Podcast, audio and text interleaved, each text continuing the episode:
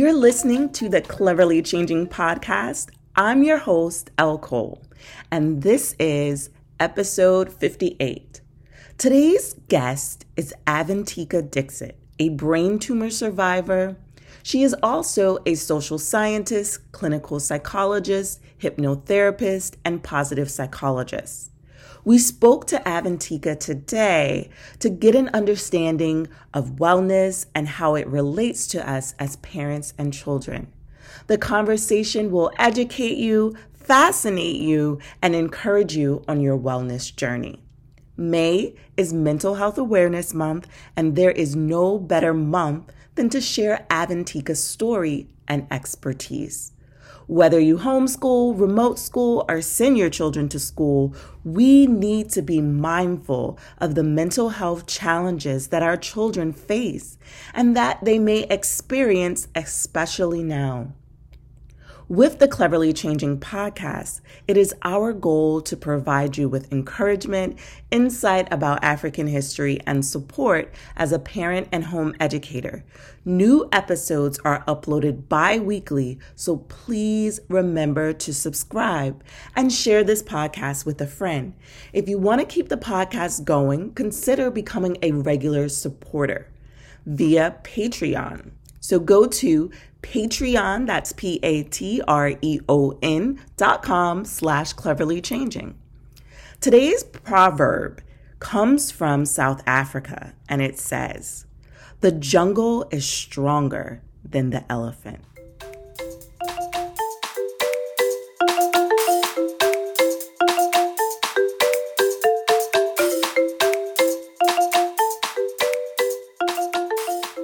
It's now time for the word of the episode. Dun, dun. Today's word of the episode is brought to you by Senegal. Juni.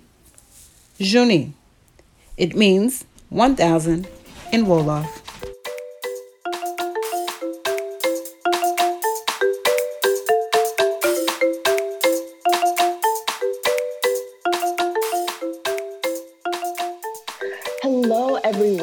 I am your host, Elle Cole, and today we have a spectacular show for you. We have a special guest who is a clinical psychologist, and I want you to really just listen in. If you have a piece of paper close, feel free to take some notes. This is really going to be one of those packed information sessions where we're going to provide a lot of resources and just tools and tips for you.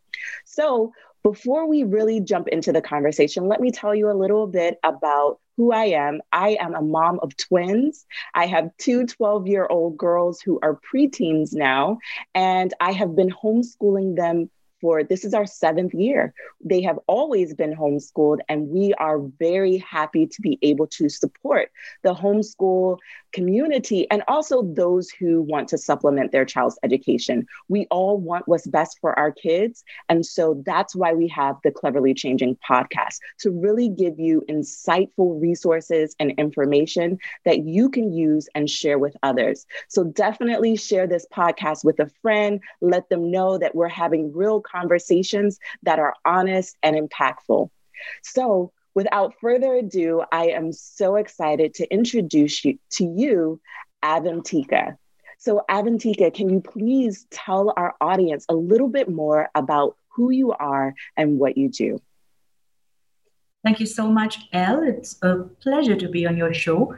And uh, who I am is I'm a very simple person. I grew up in small town India and um, that's my, been my spiritual grounding as well. And then, you know, through happy chance, my journey led me through the, the world really. And I spent 15 years in the big tech corporation world where I was a leader of millennial people. Uh, they were a couple of years younger than I was, um, but together we had some amazing journeys all through the last, uh, you know, 15 years uh, before 2015. Uh, but really, my um, you know primary purpose, which initially was just for representation and kind of you know exploring the world and doing things which um, which seemed pretty much out of reach to me growing up uh, in India, um, it kind of took a turn when I was called into uh, taking a look at the global existential crisis. There were a lot of people on my team, thousands literally, and um, I was just seeing this global phenomenon, regardless of which country, which culture, which company that I was, um, you know, supporting or working with or leading. Um, that there was definitely something that was happening universally. And in my own personal life as well, you know, um, there were certain phenomenon that I couldn't, right, uh, you know, deny uh, any longer. And that's when I kind of um, went back to my first love, uh, which was, uh, you know, I had a, I had a degree in clinical psychology, and I went back to school and I went around the world um, and developed a practice um, I worked with some of the best people, but these are the best people on the planet right now who are working with self actualization and with therapy uh, and cutting edge science. I'm talking of, uh, you know, the best in the world. Their clients are usually celebrities and royalty and you know star athletes and things like that. And their access uh, is really to only one percent of the world. So my mission has really been to expand that net of access. I have done a lot of certifications and training with a lot of these people myself. And uh, there's a couple of things. One is to bring that out into at least you know 70% of affordability and access to people, uh, the same tools. And uh, the third thing, the second thing is also what I realized when I did all of this is a lot of recycled information that kind of works for a world that we've left behind. There's something that has happened in the last decade uh, of disruption. And certainly in 2020, everyone would have realized that the world has changed. And what has worked for success, uh, advice, and guidance isn't really going to cut it for this new world that, that has been you know, created. Um, so what I've been doing is developing future forward words. If you're going to help the 1%, uh, I mean, the, uh, you know, the, the, the largest uh, living generation um, in history, really, the millennials and the X, Y, Cuspers and the things, uh, to um, to to kind of be set up for success. And uh, yeah, so that's here I am, clinical psychologist, a hypnotherapist, a genomist, and uh, uh, more than anything, I'm just somebody who's very, very passionate about setting up young people for success. Awesome. You mentioned a term, future forward work, and that is my first time hearing that phrase. So, can you kind of tell us what is future forward work? Yeah, one of my, um, you know, look, I was just accidentally plunged into this whole thing where I needed to find solutions. Uh, when I was in my early 20s, I had a brain tumor. Uh, when I was, and I was given a script really that you can't do much in life except for live on medical support. And I, of course, uh, you know, turned that around. Um, and then when I was, you know, in in the corporation world, I was I was a young kid in my 20s, and everyone else who was in leadership was in their 40s, their 50s, and they were of a different representation. There weren't women in the boardroom. There weren't, you know, uh, people who had Indian passports uh, there as well. Um, and then, you know, I had things like relationship crisis. I had obesity. I had like two diabetes. I had so many uh, crisis moments in my own day that I went looking around for solutions for myself. What I found to my dis- disappointment was a lot of these solutions kind of help to a certain point and then they kind of get recycled and retrofit to something that might kind of get you to like the surface but really not through not breakthrough level you know where you're kind of uh, really radically transforming. There were of course some of them which were great. Um, but uh, the other thing which i started you know when i started my own practice in 2018 and a lot of my clients, uh, by chance, that who came to me, I had not designed it this way. Uh, they were all uh, millennials and Zeners and young people. And um, it came to a point where I was having, like, although I was seeing 20 clients a week, I was having the same session. Literally, everyone had similar issues and stuff. And that's when I realized that, you know, these are the people that are doing the courses, they're doing the therapy, they are doing you know, uh, in fact, they're adopting a lot of holistic practices and stuff like that. So what I realized was that all of these things are borrowing from retrofit times. Uh, they would have worked for the last century, maybe even like 20 years ago, 10 years ago. But look at how, I mean, 100 years ago, the average lifespan of the planet was 35 years. Today, this generation, people under 50, have unlocked the potential of living up to 100 or more. So, wellness has to be giving them tools for that, right?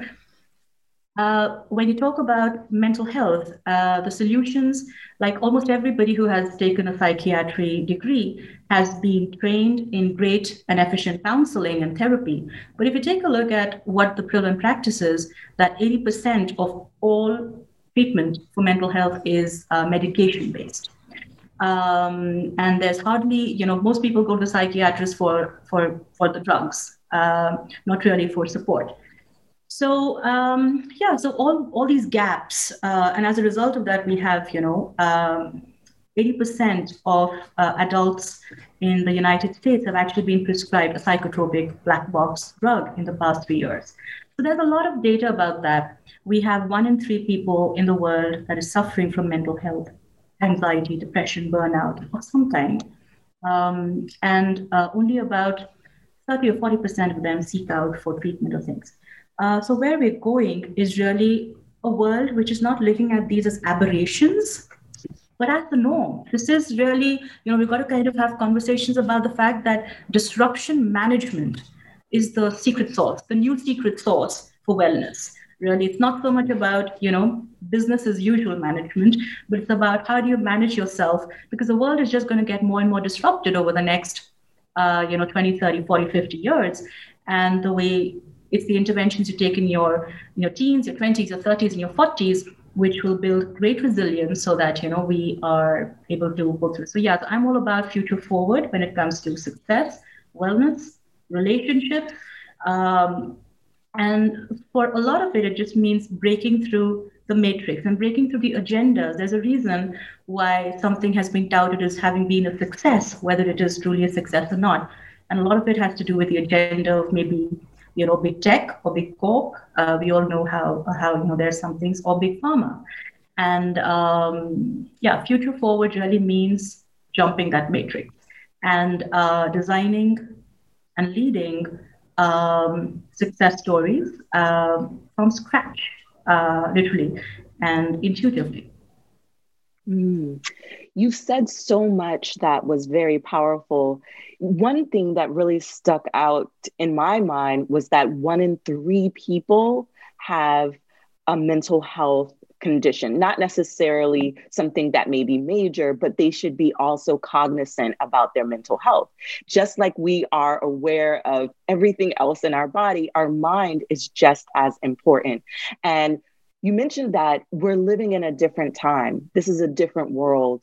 And so we have to also pay attention to that. And for our young people, you know, millennials and generational Z, this is all new for them. These are new experiences and new things that are happening in the world. What is it that um, you've observed about the mental health in teens and preteens and children during this pandemic? Because I know it's hard for us adults but it's especially hard for kids who haven't necessarily developed a whole worldview yet. And so their whole lives have really been shattered. It's such a great question. And I'm so glad you asked because I think anybody who's interested, um, like you are, in conscious parenting or conscious education or setting up, you know, working with the young people and uh, look, we've handed them a very confusing world, right? So even before the pandemic in 2017, there was this new phrase that came up just because of all these conversations about, you know, uh, the environment and things like that. Young people are very sensitive. They're very, they're really picking up on all of this negative bias conversation uh, there's actually a phenomenon called eco anxiety now, which is afflicting a lot of young people because they truly believe that by the time they're adults, they're not going to have a planet. Um, so, anyways, that's really in the broader context. Coming back to the pandemic, uh, it's, you know, let's face it, we're dealing with an evolved aspect of the human race.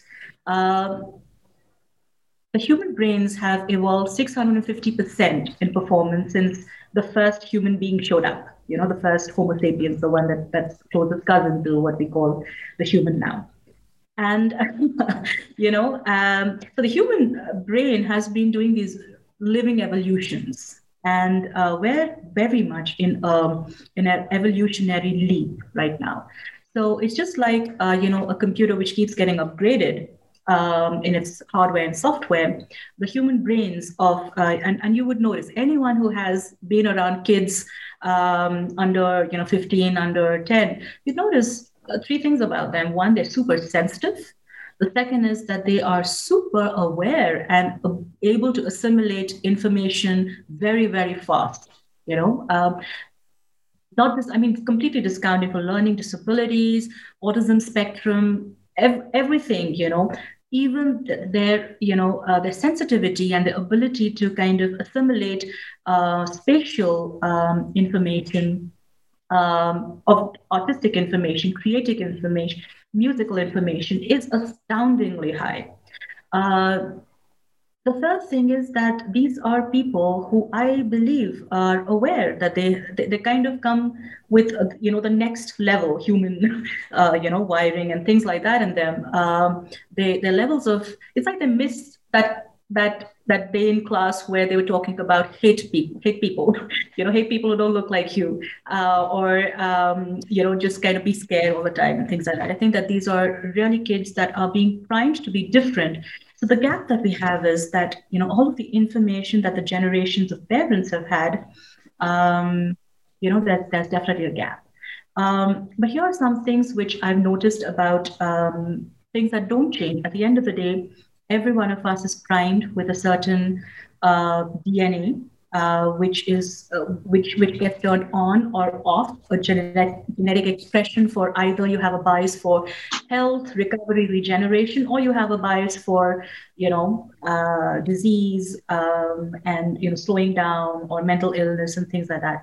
And it's all something that gets turned on based on your environment your your dance with the environment and things like that. When there's such a huge exodus of information coming at you about, oh my God, there's this global lockdown, and everything that we know about normal life is going to be turned on its head. And children are like little, you know, they, they need sunshine and play and touch. And uh, so it's just a combination of all of that that um, that you know a couple of things have happened one is that the adults have acted out a lot it's impacted globally regardless of age um, you know, divorce rates have soared. Mental illness uh, definitely has been a huge concern plaguing people in my profession. We've we've definitely been very busy during these times. Uh, but the way it's impacted the younger people and children and preteens and uh, you know the older teens is that a lot of them have uh, developed a very doomsday view of the world of reality, and uh, they have really gone into their fight or flight mode and fight or flight freeze. So um, I think one of the the it, it's important for anybody who's a caregiver, uh, a parent, uh, a guardian, um, you know, whoever is providing uh, supervision, care, uh, or education or therapy to a, a young person. It's important to understand that that's okay. Um, and probably the the quickest way to get around it is um, activating certain centers in the brain. One of them is we call we call it dose, dopamine, which is largely um, your uh, your pleasure center. So you know, having small little interactions which can replace the the known or the familiar interactions which they're now missing or feeling a withdrawal from, um, such as you know story times or making new rituals, which can which children can look forward to. It's pretty important um, and also um, the oxytocin. Very important to snuggle, cuddle, uh, pat your child on the back, uh, give them hugs, um, you know, uh, kiss them good morning, um, and just, you know, um, just rub their shoulders or rub their neck. Uh, what that does is it, it creates a bonding response in them, which immediately turns off their fight or flight and promotes a feeling of wellness and uh, things like that. I, I have an eight year old niece myself. And, um, you know, when she was really down the dumps, the thing that used to, so she started, you know, acting out. She wasn't able to sleep. She had insomnia and she had fearful, uh, she had fear of going to sleep. I think she had somewhere, you know, internalized that she isn't going to with all these talks of people dying and, and things like that. She probably felt that she's, she's not going to wake up. And what really used to help her is has to do this really quick hypnosis technique where I used to just kind of tell her to kind of just look at a thing and she would, uh, I do countdown and she would sleep. But much more than that, you know, snuggling up with her, just, you know, getting her into bed and snuggling up with her and just kind of uh, giving her that five minutes of TLC, it really helped her. And yeah, so yeah, these are the things. Serotonin is another one. So doses, dopamine, oxytocin, serotonin is um, is really the antidote for depression. And the best way to do that is to do movement, exercise. 30 minutes of exercise is as good. It could be yoga, it could be a good dance that you could do with your, you know, put a home video on and do a little bit of a dance.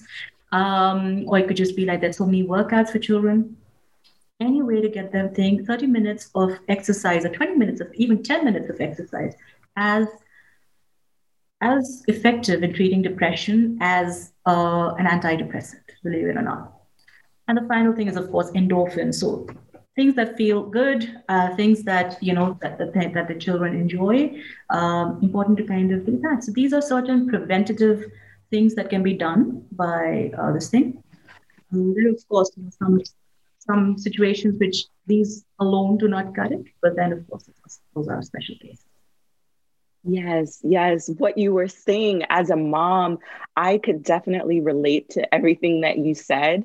And I know that exercise, when it was really cold, because we had some ice and snow days, and we weren't, we could definitely go outside when it wasn't, when the weather wasn't so bad um, once there was kind of a lull and you know you want to go play um, we definitely went outside and played but there were some times when it was just coming down and we wanted to stay in the house but we still needed to exercise and move around because you know you talked about you know those endorphins and sometimes we witness our kids and they look sad and you're like oh you got to get up you got to move and we can definitely put on music we can dance as a family. There are things things that we can do in our house. And I know for us, we are able to um, we have a basement and so we have like this carpet soccer ball that just glides ac- across the carpet. And we we play that in the house when it's cold and um, we have like a dart game. And so it's important to find some things that you can do inside as well if you aren't able to go outside. Now the weather is kind of changing um, depending on where you are. Our weather is getting warmer and so it is a great time to take a walk. And i know that um, with my daughter, I have one that I have to really force to take a walk with me. But the other one, you know, it gives us a chance to talk to each other. And I get to know what's on her mind because it's like, you know, you just have freedom to, to breathe in that fresh air, to kind of feel anew. And I know that I'm doing it with her, but it's so refreshing for me too.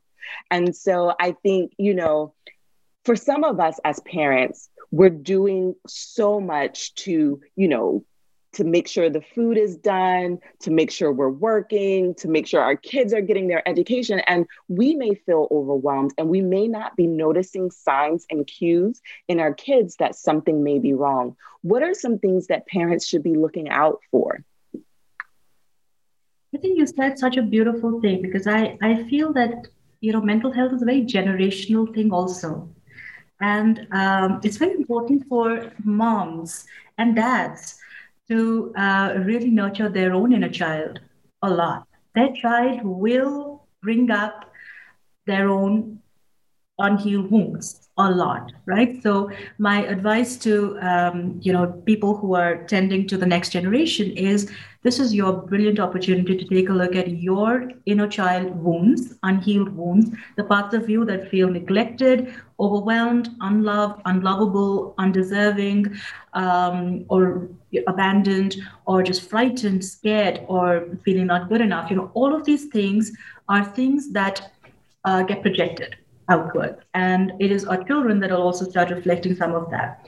A lot of parents, young parents that I have worked with, um, when we do the things, we like to do our therapy sessions together because what I help them see is really it's a unit, right? You have like a soul unit that you've created, and there's, you know, with with primary relationships, um, they are so ripe for learning, growth, and development uh, they almost never adjust so that you could come together and have the pleasure of you know creating a child and, and watching them grow up.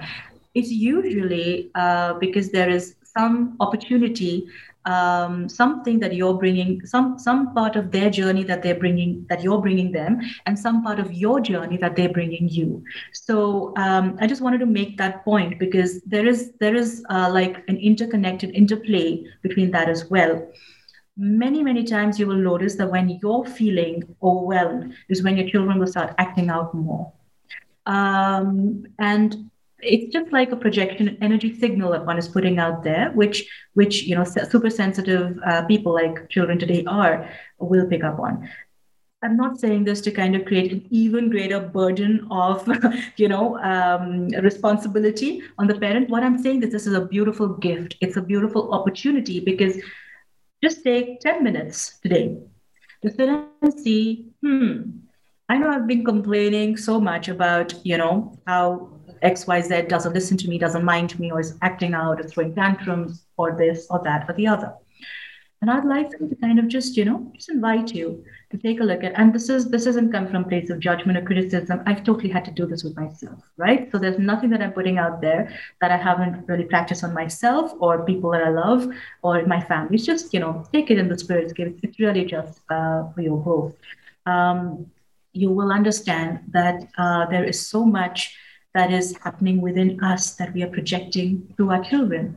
Um, so, yeah, so that piece is important. Take care of yourselves, nurture yourself. You're very important. And the inner child inside you needs you to hold her, needs you to love her, needs you to feel heard, visible, acknowledged. Otherwise, she's going to act out you know, and it's going to come out through your pets, your children, through your co-workers, through your friends, through your your lovers. It's going to come out.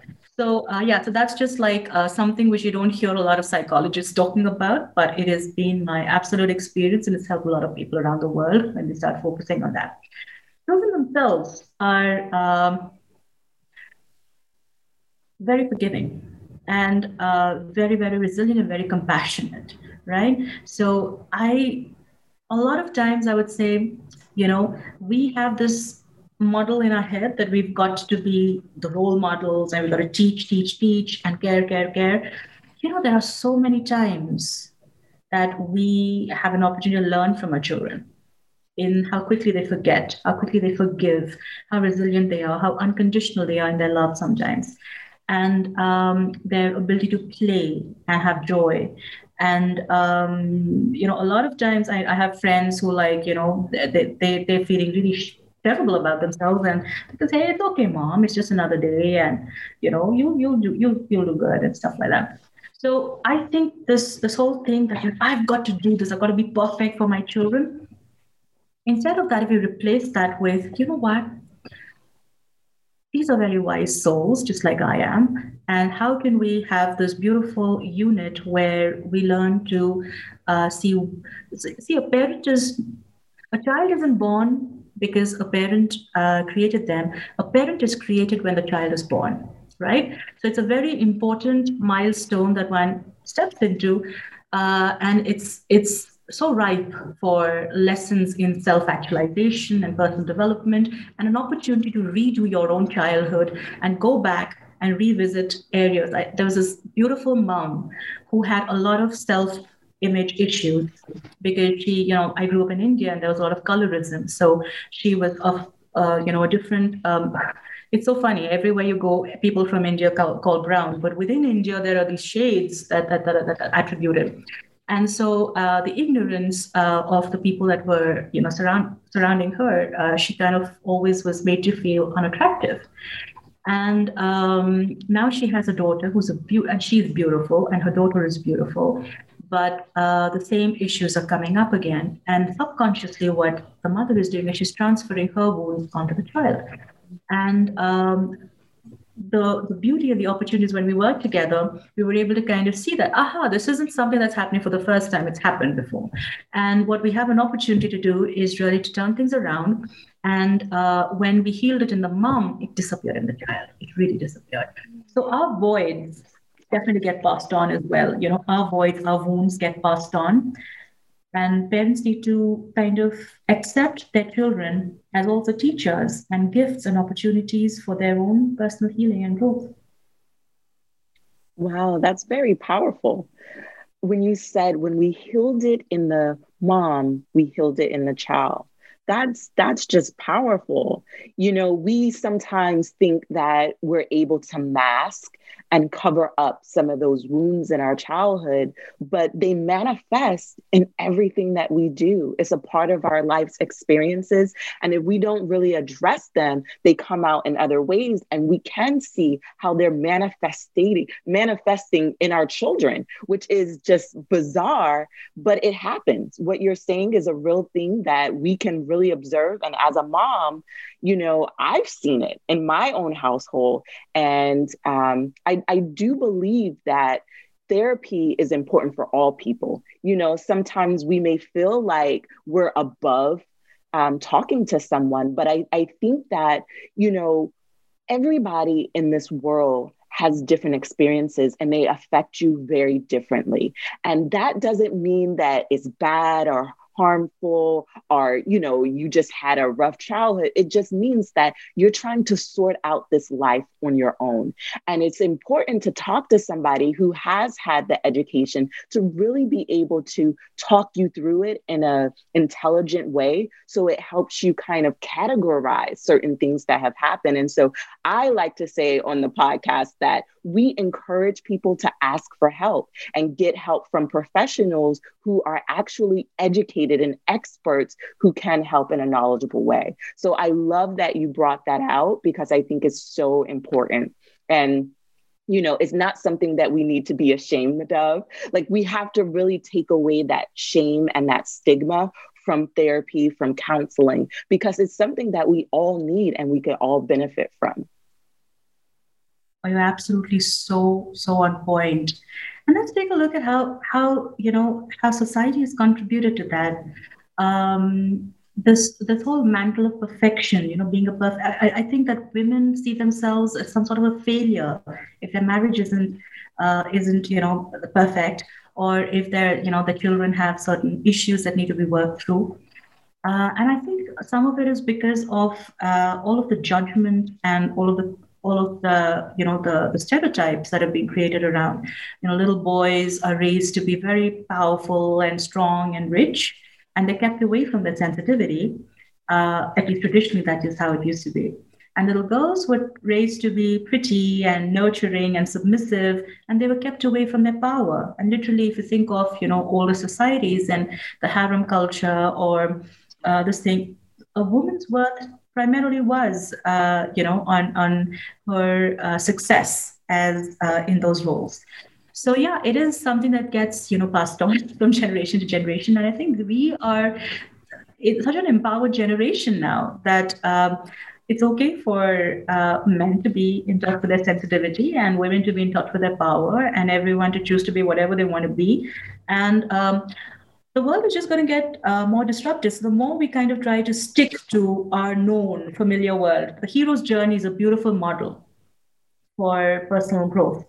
Uh, it starts off by saying you're living in this known world. It's very familiar. Here's what you're saying. You're going to have a white picket fence. You're going to have like two kids. You're going to have like the perfect life. And you know, sail off into the sunset. But there, where's the growth in that? Where's the, I mean, you leave uh, the planet exactly the same way you came with the same assumptions, ignorances, and stuff like that. Growth happens when you get pushed, when you get disrupted, when you have crises. Heroes are built in times of adversity and crisis. Um, and a lot of those crises come through our uh, our relationships, right? Or through our health, or through our finances, or through our careers. Um, yeah, so I think you know when it comes to therapy or leadership mentors or business mentors or you know a cir- inner circle of friends or you know sisters, uh, you know who who kind of get together and support each other. Support systems are so important because as the world is disrupting, the more conversations we have, hey, you know what? Here's what I'm going through, and and 15 people jump and say, I'm going through the same it takes away the shame, it takes away the stigma. And as I said, my job is to make people understand that what they're going through isn't an aberration. It is a fact that, you know, 66% of the planet right now is going through some sort of mental health or physical health crisis right now. And that is the majority of the planet. And it is a fact that children for all that they're so sensitive and so beautiful and they're the future, they are struggling with it more because we have disrupt we've, we've actually handed a very complex world to them.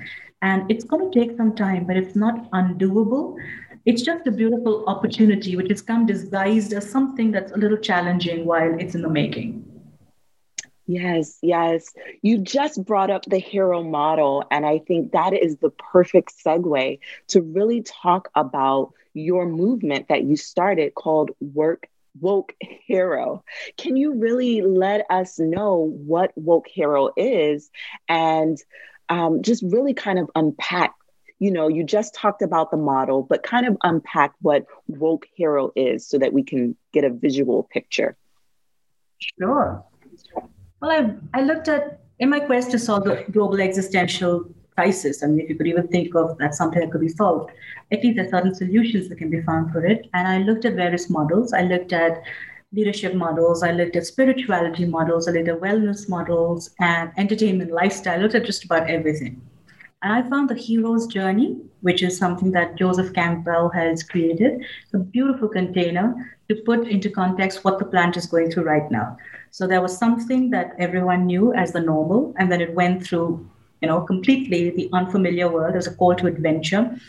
So there is a process of individuation. A lot of people from the millennial spectrum generation, that is people under, let's say, 45, 50, um, they are increasingly uh, finding themselves disrupted in the last five to 10 years uh, wh- whatever they thought, um, you know, life is going to be absolutely the opposite of that in some way. It could be like health, it could be, again, health relationships, finances, and stuff like that.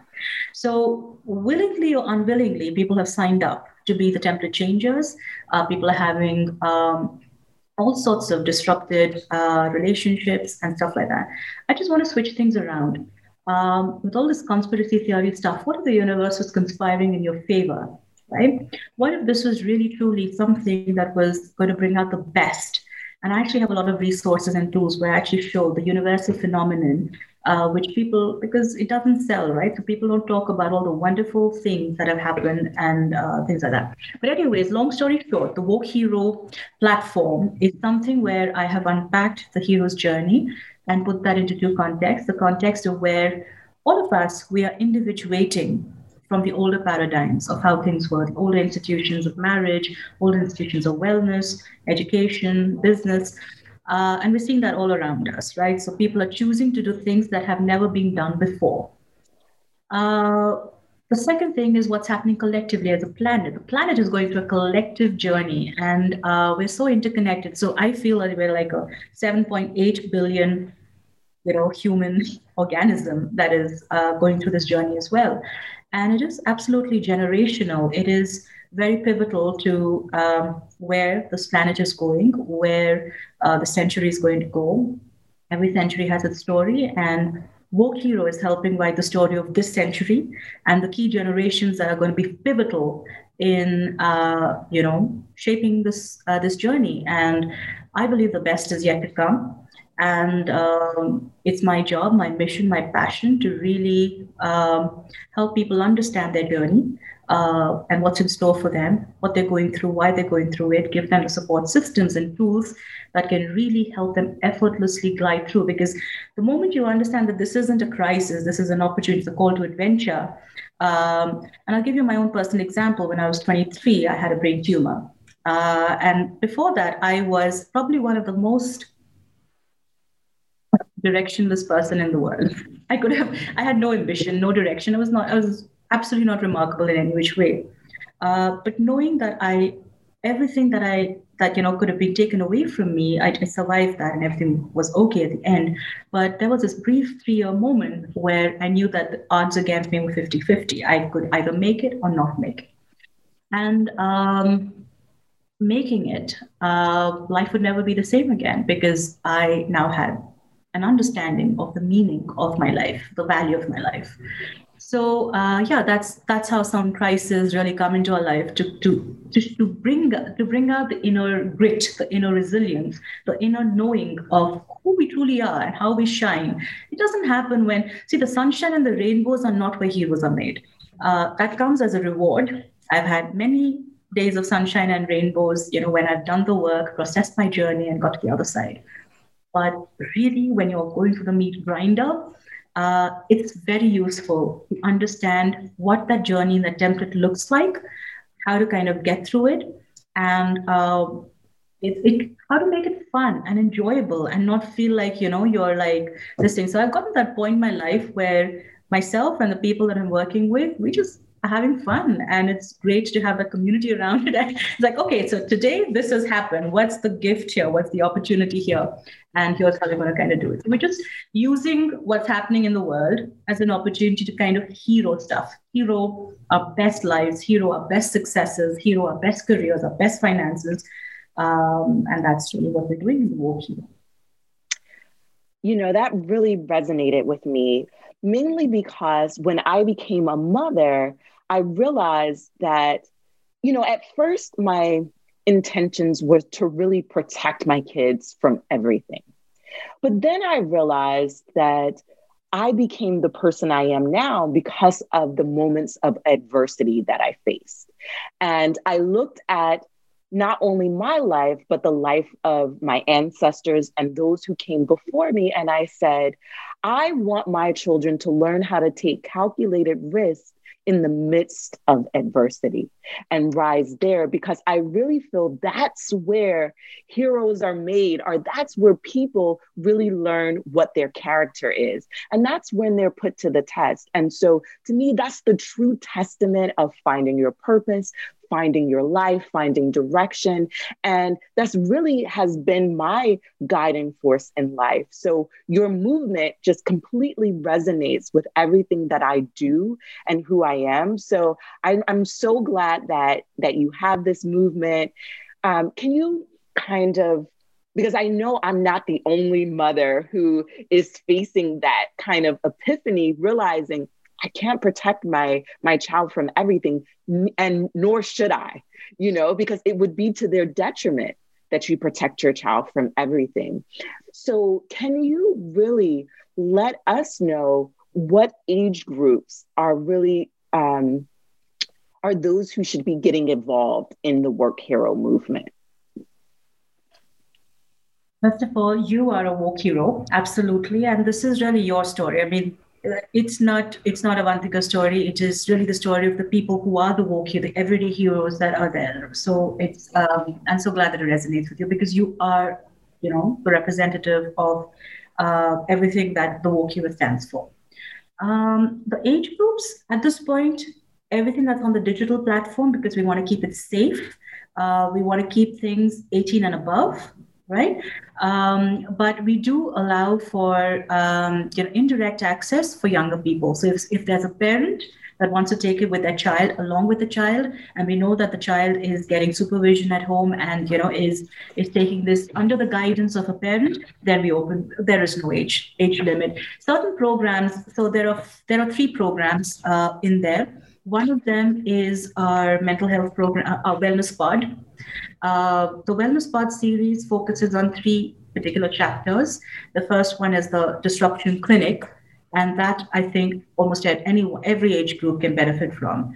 The second one is Wellness Pod.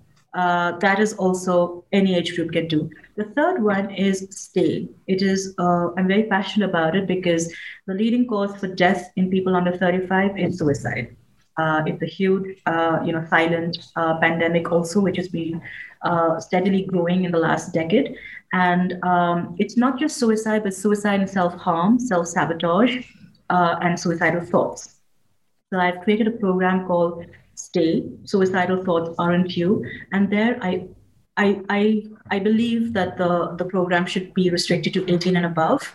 And if it's being taken under 18, then I would want a parent uh, supervised kind of, you know, uh, because it's just sensitive information. Um, other than that, you know, there's one where um, you know there's uh, there's uh, another series. It's called um, Hero Love, and um, here it's it's it's it's not about the Valentine's Day Hallmark card kind of series at all. Although we do have a lot of romance in some of those programs, but it starts off with authenticity, self-love. You know, the most important relationship you can have is to be healed and whole within yourself. Uh, the more gaps and holes you have here is really it's going to get reflected in every relationship you have, whether it's you know primary or secondary. And uh, that is again something that I believe parents should take with their children, honestly, and do some of those programs or those exercises with their children because, again, you know, there's two children learning. If you learn with your child, there's two children that you're healing. Uh, remember that. So uh, the second one and the third one in that not so not so much for younger children. Um, very relevant for 18 and above. Uh, love detox, where we speak a lot about you know uh, younger people afflicted and you know there's no age gap really but it's i just talk about demographics. Uh, my research shows me that uh, you know the number one breakout searches is uh, for narcissistic abuse phantom relationships triangulation. Uh, there are a lot of people because of the art the virtual world has complicated things a lot and uh, there are a lot of uh, who have more access, more independence. So they may be in the teens, but they, you know, they're kind of uh, playing out very adult relationships and setting themselves up for some very traumatic things. So yeah, I feel that that is something which under supervision would help, but that's for the parent to gauge if their child needs it. I'm not going to take that decision because I think that is where supervision is important. So we have made it open for 18 and above, and we have, uh, you know, uh, and you know, a rider in there that if you are, if you feel your 15 year old or 13 year old needs help there, please get involved, take the program, and translate and work with her on that or with him on that. Um, so that's really how we've kind of uh, this thing. But there's one called Soul Love, which I feel, you know, even though it's more about romance, but I think everyone should do it. And uh, again, I would encourage people to introduce. So I would say that do it for yourself as an adult, and then introduce some of those concepts very early to your children, so they understand what a relationship is when it's just you know the the, the um, you know the earlier thing was like for just food shelter and companionship but now it's more for uh, shared growth and um, even kind of you know shared vision and uh, connecting at the spiritual level even so there are certain aspects that i think Children today are very open to metaphysical and esoteric phenomenon. Um, not very, they're not into organized religion that much now um, and they're quite open to uh, new concepts of uh, how people relate to each other and things like that. So yeah, so those are you know I would love for parents to take this and then make the decision whether their child under 18 is someone who's a good candidate for some of that information. Um, and of course, you know, if, if someone in the family is taking it, everyone can benefit uh, in that. We don't have like a user access that if that you know if you have a family of four, then everyone needs to take one uh, honestly, one person signs up from each family, it helps the whole family, is what I feel. Wow, what you just said, it reminded me 15 years ago, my my husband and I, we were um, thinking we were engaged and we were thinking about getting married. So we took a we had a book. It was a workbook where we answered questions and filled out the information. And we thought, you know, one of the activities were to ask uh, different people in our families who had been married advice. And when you just shared that information about soul love, I, I it made me think about that experience and how we really thought, oh, you know, we love each other, marriage would just be easy. But along the way, 15 years later, it's been a lot, you know, it's you're bringing two cultures together and it's so completely different than just, you know, answering some questions and thinking, oh, I know what this other person is thinking and how they'll show up. Life is just not quite like that.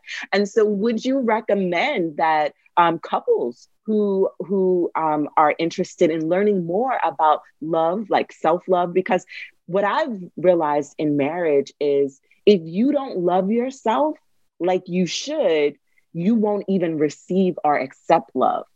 So that other person can be loving you and you won't even recognize it because love is kind of foreign to you if you don't really love yourself. So, would you say it's something that um, couples can do as well? Oh, you were so wise. I love what you just said. It's so true. Um, yeah, absolutely. You, you have a limit to how much love you can receive in your life based on how much you're able to love yourself. Really. Nobody can love you uh, to the degree that exceeding how much you can love yourself. And nobody can love you to the degree exceeding how much they love themselves. So sometimes it's also important to recognize that, look, this person isn't being mean or a jerk.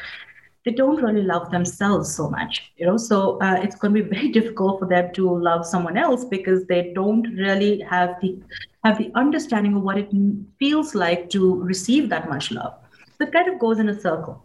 Couples, absolutely. I would say that this is the reason I have created the Soul Love program is is for that. Hero love is, you know, love is one of the biggest fuels of superpower.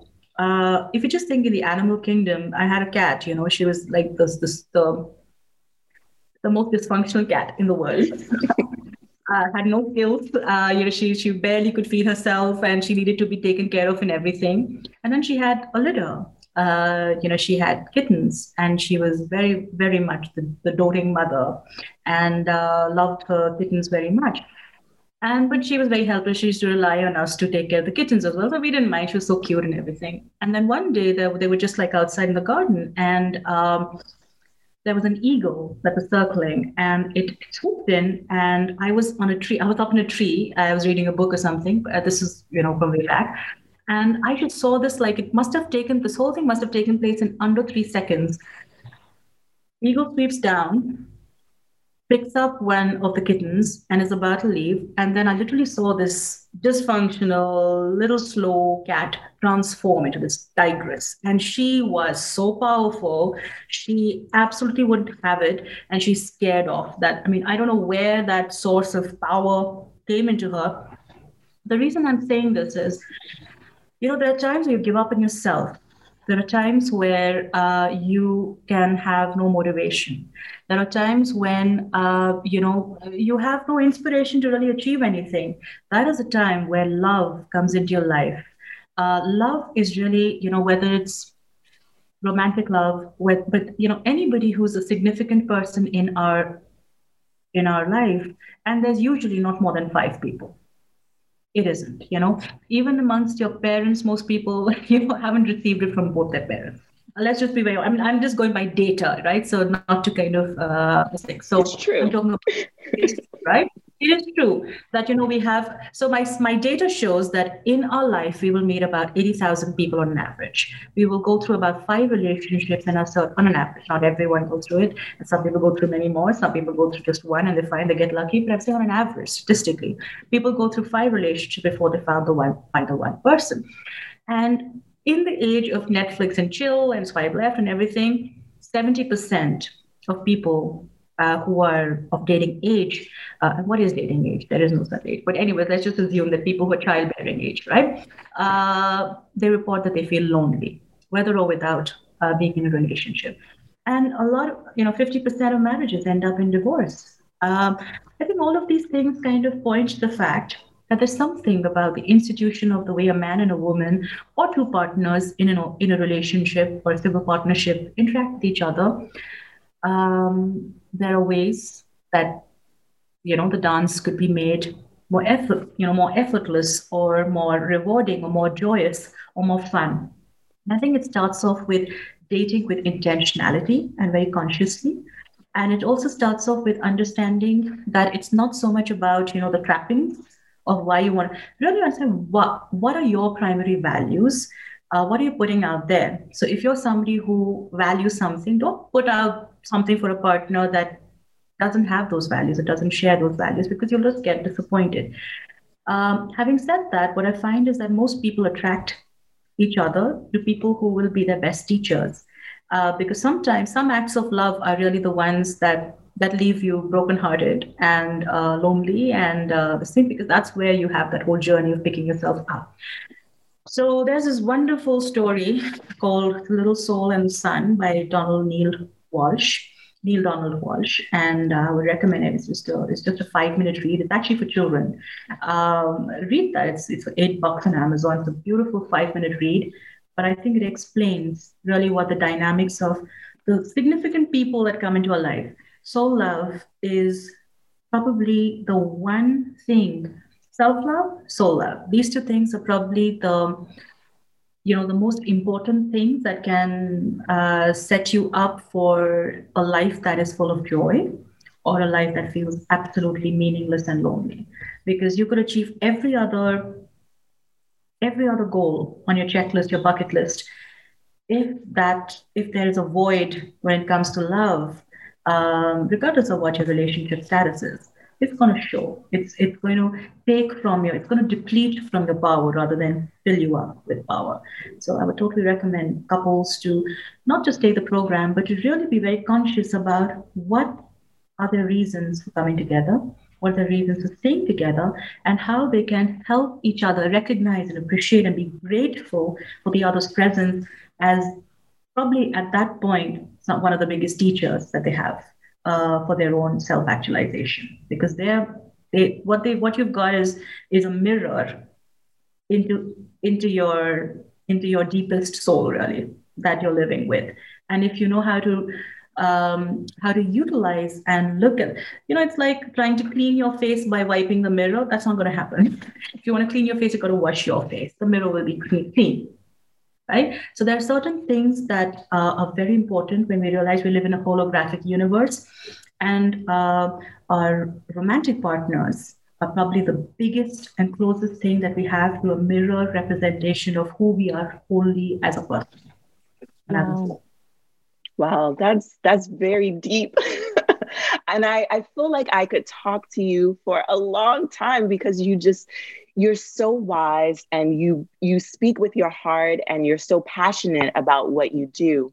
And i know that everyone who is listening to us talk about woke hero and what the program offers they are eager to sign up and and learn more. Can you tell everybody where they need to go in order to find out more about work woke hero sure so we are running our first campaigns in march and uh, you can check them out on wokehero.com. Uh, so in the first week of March, March our very first campaign goes out.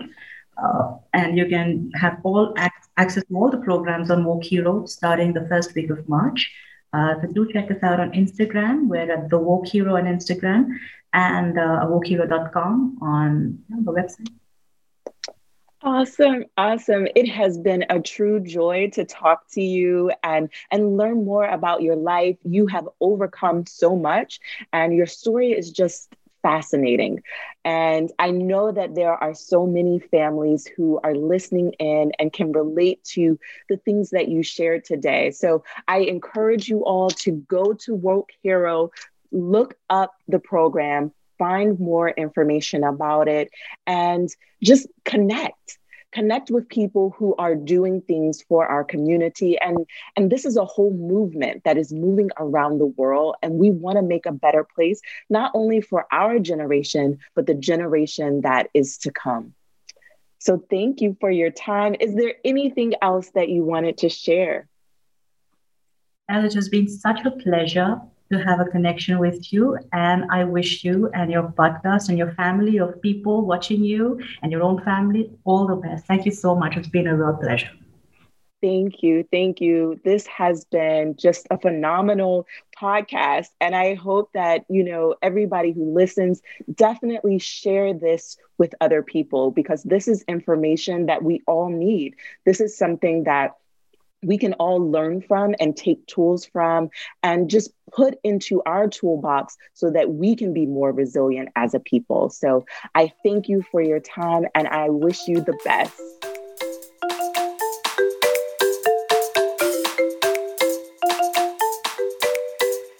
Did you know that we sell merchandise to keep our podcast going? Order a hoodie, t shirt, mugs, and more today. Visit cleverlychanging.com and click on the shop tab to place your order.